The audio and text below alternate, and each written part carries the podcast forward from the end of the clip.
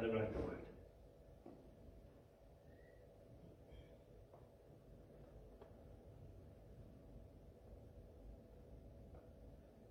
Lord Jesus Christ, we ask that you meet with us as we gather around your word, be it here, be it in Sunday school. We ask that we might hear what you have us to hear this morning. In Jesus' name.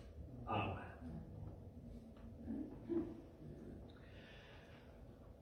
Once upon a time, an army of frogs decided to hold a competition. They were going to have a race to see who could reach the top of the Eiffel Tower first. And there was great anticipation for the event. Crowds gathered from all over Paris to see the spectacle of frogs climbing the Eiffel Tower. And the competition began. The frogs started to climb, whilst the crowd behind cheered on their favourites. And a moment later, though, someone shouted, Hold on a second, that tower's really high. They can't possibly do it. And when they heard this, some of the frogs collapsed immediately, but others continued to climb. But then another voice joined in. You're right, it's hopeless. Nobody's going to make that. And gradually, this course of doubt began to spread amongst the crowd. And as they made more and more noise, more and more frogs began to drop out of the race. Until there was only one left, climbing the tower. And he went on and somehow made it to the top, despite everyone in the crowd saying he couldn't do it. And everyone wanted to know how this one frog succeeded whilst all the others failed. It turned out that the frog was deaf. couldn't hear them. It turns out in life, people can encourage you or discourage you. And they can try to draw boundary lines around your faith if you, yeah, unless you refuse to listen to them. So much of life is choosing the right voices to listen to. And we're continuing our series of meeting Jesus in the pages of Mark's Gospel. We're picking up the same passage as we considered last week. You might remember how I said sometimes Mark tells stories and he links stories to, together by sort of putting one inside the other, like literary Russian dolls. And I, I said this was an example of that. And last week we looked at the inner story where Jesus healed the woman with a bleeding condition which she had borne for 12 years. She reached out and touched the hem of his robe and was healed. But Jesus stopped to find out who it was before assuring her, yes, she was healed. And that happened on the way when Jesus, as we talked about earlier with the ducks, was on his way to do something entirely different. He was on the way to the bedside of the dying daughter of a synagogue leader called Jairus. The incident of the bleeding woman with the bleeding issue heightens attention of what's going on. And the outer story is where we're going to focus our attention today. The story of Jairus and his daughter. But in some ways, actually, the story is not really about Jairus' daughter much. Sure, she's the one who's healed and raised, but it kind of just happens to her. It just goes on around her. We don't even know her name. Other than Jesus, the main actor in this story is Jairus. He's the one who begs Jesus to come and heal his daughter. He's the one who, when he's told that your daughter's dead, don't bother the teacher anymore, he's the one who Jesus urges, don't be afraid, just believe. And like the frogs in the story, he's the one being told, it's hopeless, it's impossible, it's too late, it can't be done. And he's the one having to block out all those voices and keep his eyes and ears trained on Jesus, keeping his faith in Jesus. When all around him are telling him there's no point. Jesus has crossed the Sea of Galilee. Mark doesn't specifically tell us where he lands, but Matthew sort of indicates that it was Capernaum. And Capernaum is quite an important place for Jesus. It's, although he was raised at Nazareth and he's called Jesus of Nazareth, it seems Capernaum was where Jesus chose to base himself, certainly during the period of his ministry. And Capernaum had been an important centre for Mark's Gospel so far. It was the same area where Jesus met and called his first disciples, and where we see quite a lot of the stories of healings and so on so far. And no sooner has he arrived at Capernaum than the local synagogue leader, a man called Jairus, comes and throws himself at Jesus' feet. He says, You've got to help me, please. My little daughter is dying. But come to my house and put your hands on her so that she will get well and live. now, it's worth taking a moment to highlight who Jairus is and what a synagogue ruler was. This picture is actually a synagogue in Capernaum. It's from a few centuries after uh, the, uh, the one that uh, would have been there in Jesus' time, but it's actually believed to be on the same site as the, uh, the, the, synagogue uh, that would have been there in the first century lies below this. And uh, Jairus wouldn't have been a teacher or a rabbi or anything like that. He was what we might, you know, he's more, he was more kind of the church secretary type. You know, he was more of a kind of lay person. Uh, but he had an important job within the faith community. He was responsible for supervising the service. He was, he was the one who kept order, so it would be him that would decide who was allowed to come along and speak. And he had quite a lot of status within his own community. But he would also have had other people from outside keeping an eye on him to make certain he was doing a decent job, that, he, that the community wasn't going off the rails, that he wasn't giving prominence to the wrong sort of people. And that adds an extra dimension to this narrative. You see, this will not be the first time that Jesus encountered Jairus. Because Jesus had already been in the synagogue. And shall we say, it hadn't been without incident. We read about it early in Mark 3. Jesus went to the synagogue there, and there was a man who had a withered hand. And Jesus was already building up a degree of opposition, be it for announcing forgiveness of sins to a paralyzed man, or eating with dodgy sorts of like, like tax collectors and sinners, even calling one of them to be his disciples. Or he was seen to be rather lax regarding his approach to Sabbath keeping. So in the congregation that day, there were a few people keeping a close eye on Jesus. They were watching him very closely. And Jesus knew it. And the chances are, whatever he thought about Jesus, Jairus knew they were watching him.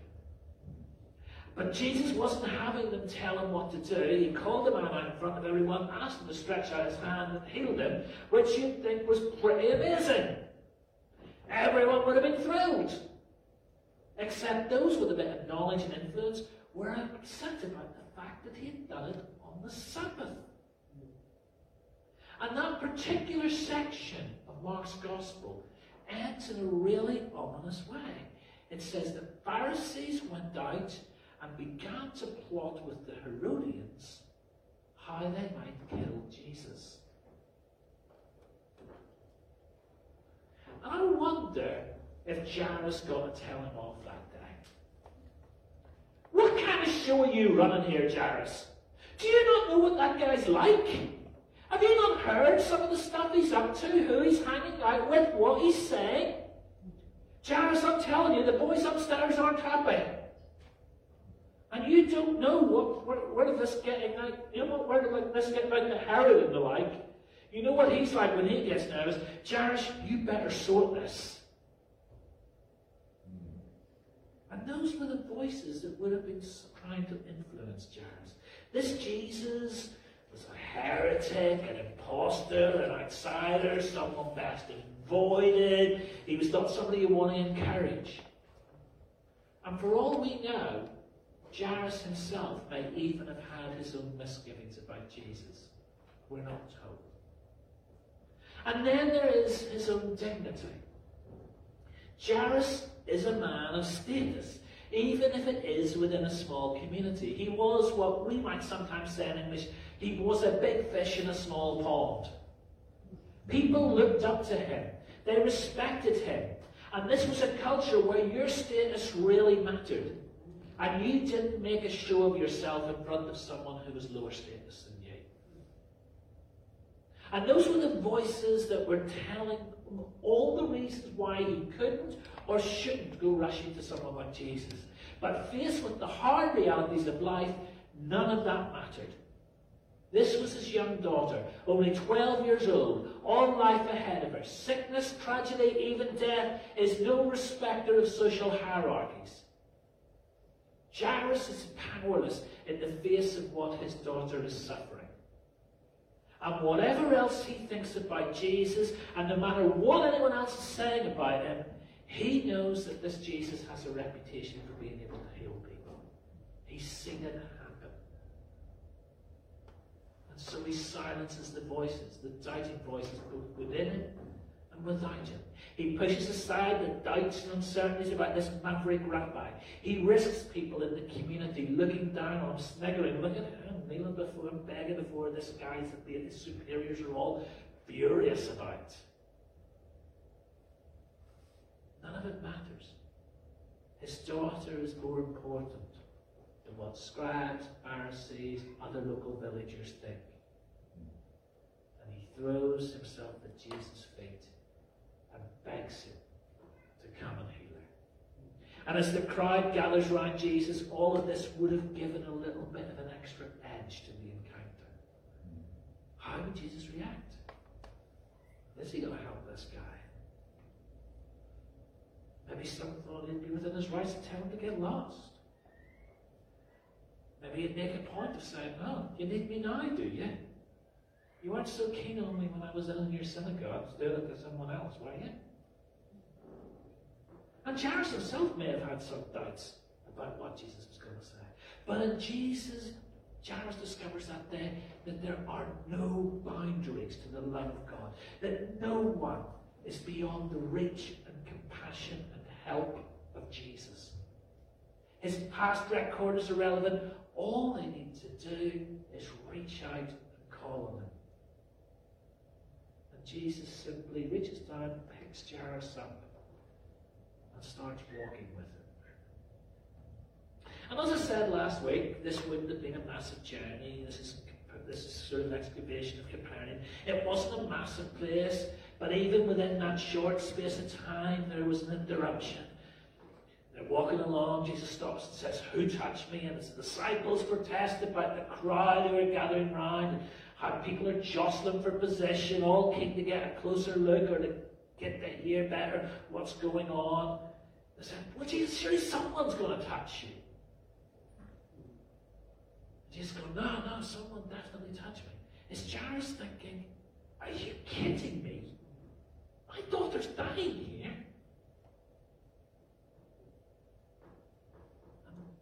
As the woman comes to him and she starts to pour out her story, does her story seem to take an age? Jesus in no rush. Jairus think, you know, Jesus, don't get distracted by this? Does he feel a temptation? He asks, well, can you just get to the point now?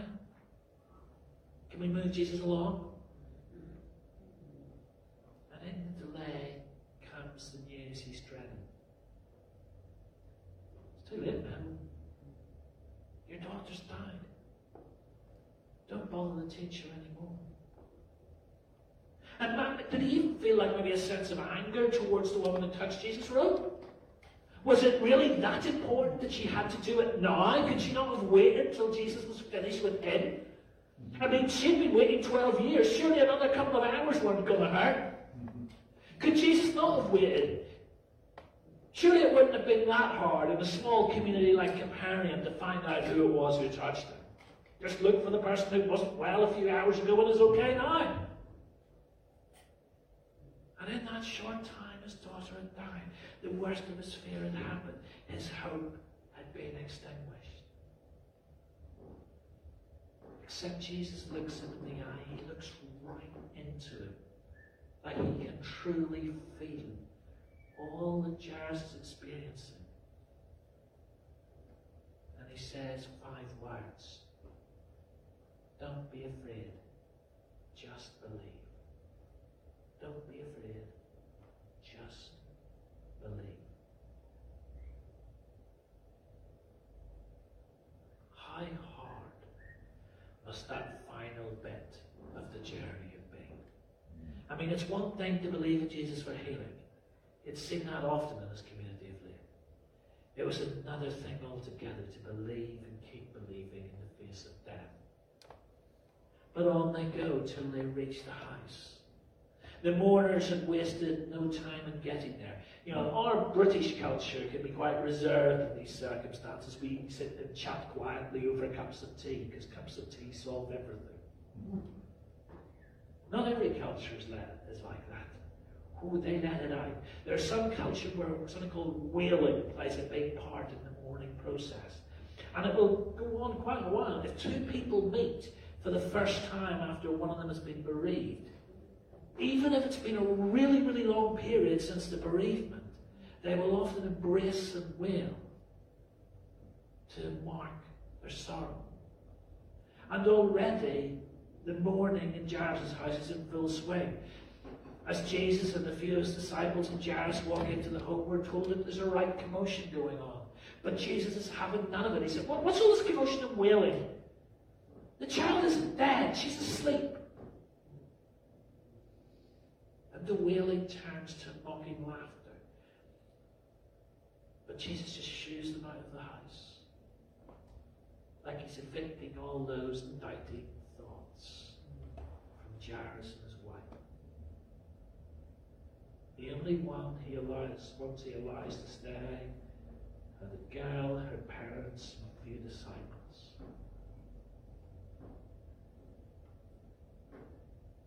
And what follows it seems so ordinary. Jesus just walks across the room to where the young girl lies.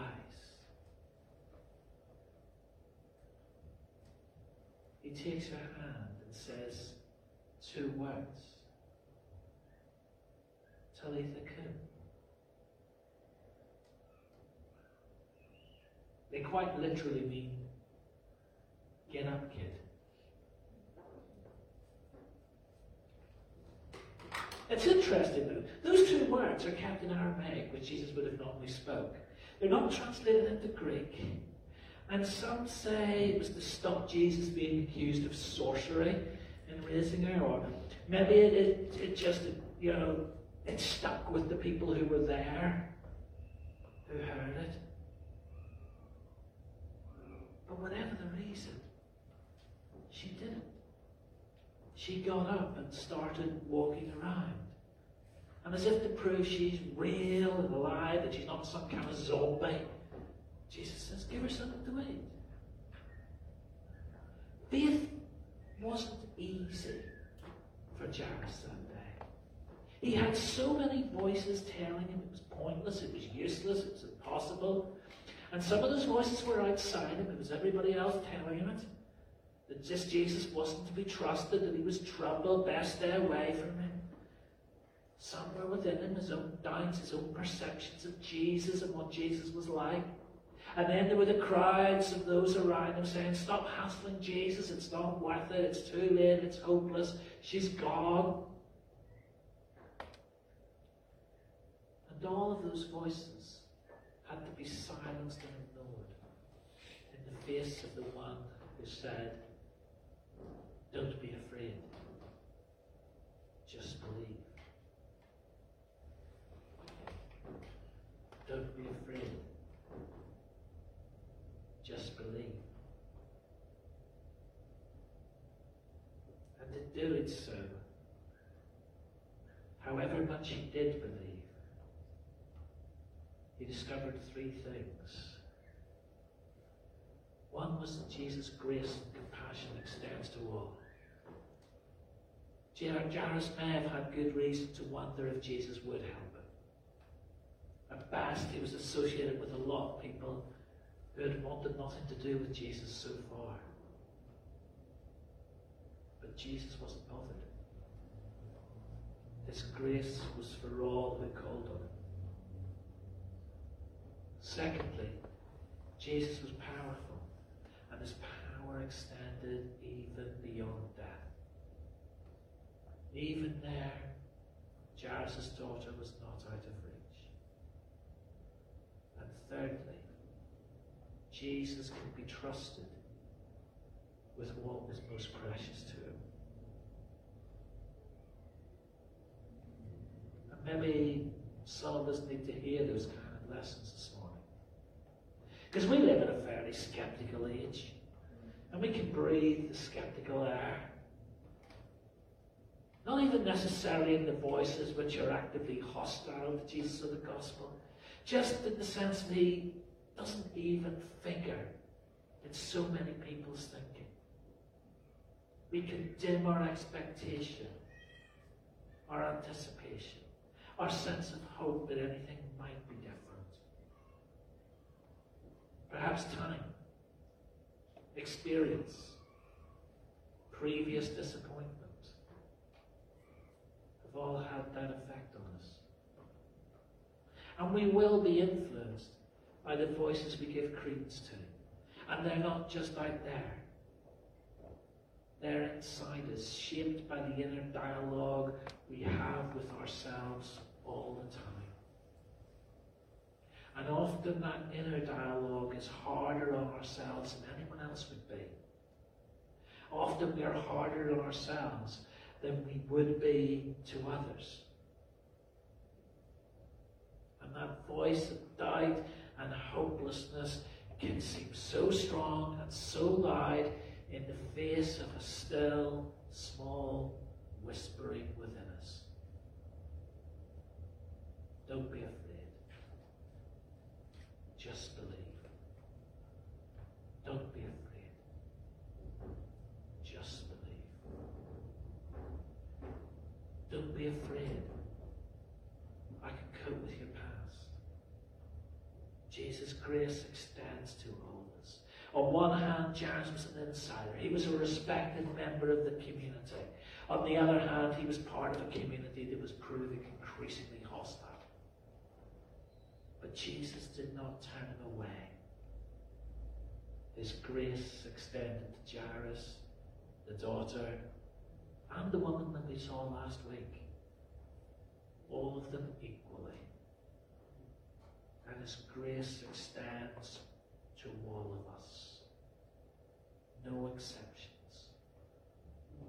All He asks, all we need to do is ask. Don't be afraid. Just believe. It is never beyond hope with Jesus. We are never beyond the reach of Jesus. In a few moments, we will come mm. to a table, and here we will be reminded that Jesus was prepared to enter into death itself to reach us. But God raised him to new life.